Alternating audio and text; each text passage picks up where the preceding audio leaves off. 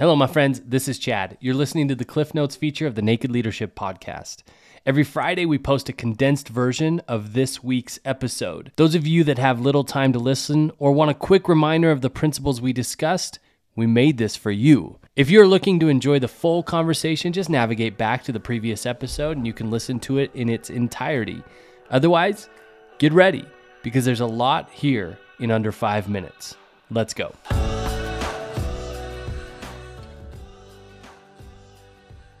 I think usually this time of year, I focus on completion first because I've been involved in a lot of different things. And if I don't complete on whatever I've done or am in the middle of or haven't finished, or, you know, like usually things for me to go wrap up, or I'm going to have this done by this time. So I want to complete where I've been up until now because I'm always I'm aware that vision can change depending on what we come up against and as I'm aiming at something a lot of times I start out with one idea but that idea morphs into something either bigger or more or clearer, might be smaller but clearer, a deeper quality. You know, so I want to be flexible for that. So I got to hold it like that. And uh, I usually, out of my completions, that usually brings some influence into what I want that that's going to be new. And it kind of emerges from the completion. We want freedom, but we prefer slavery. And I think it shows up in the goals conversation because a lot of times people sit down and write goals down. First off, they t- they tend to be airy fairy about it and like tend to like shoot to the moon type stuff, and yet they're not in an honest dialogue with themselves about what's really happening. And so there's not like a proper contextualization. We seem like we're wussies or we seem like we're scared if we're not going to like double things over. But at the same point, people like it's almost like a show. And sometimes the most courageous thing is to set a realistic goal. Like, what can we actually do? There's a lot baked into that, right? That's a 10 hour conversation. Like, what, what does it mean? What can we do? But yet we end up making ourselves into a robot, making ourselves into a tool to serve the decision we made at the beginning. Now, I'm for discipline. We're for discipline discipline. We're for sacrifice and paying the price now for future reward. But I'm saying the the spirit of the human being in the process, we want freedom, but we prefer slavery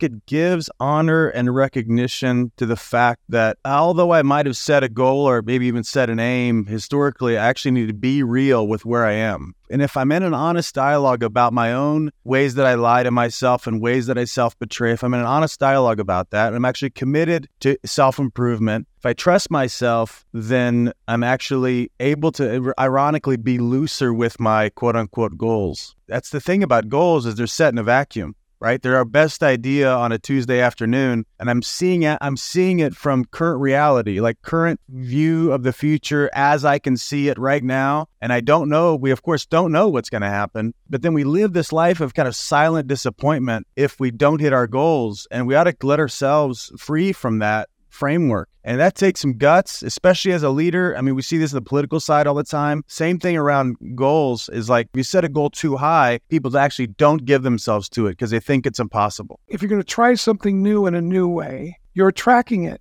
so you can see the effectiveness of it. And before you do that, you really got to say, have we really exhausted this, what we're doing? Is there still meat on the bone? And if there is, is it worth going for, or is it going to be more advantageous given our aim to try something new in a new way? There's no formula to that. It's just there's more of an awareness to it and an inquiry into it given the context of whatever we're aiming at if you're in a real conversation about goals, it's going to bring to the surface all the unhad issues on the team. It's all about possibilities. And what's possible for the team is a amalgamation of what's possible for all the individuals at the table. So when you're talking about goals and you're talking about what's possible for this team, it actually naturally brings up conversations about people's potential and if they've been living into their potential or if they've not been living into their potential. My point is that usually we will avoid those conversations in order just to have this kind of socially acceptable BS conversation about goals. I guess my broader point is a goal type conversation can actually be a phenomenal opportunity to do some feedback for how we're doing health wise in the organization and how we're doing individually in an organization. That can be, I think, maybe even like the biggest gift of a goal conversation is it naturally generates a diagnostic for us about what's possible because what's possible when everybody's pulling their own weight expands, increases the amount of weight they can pull.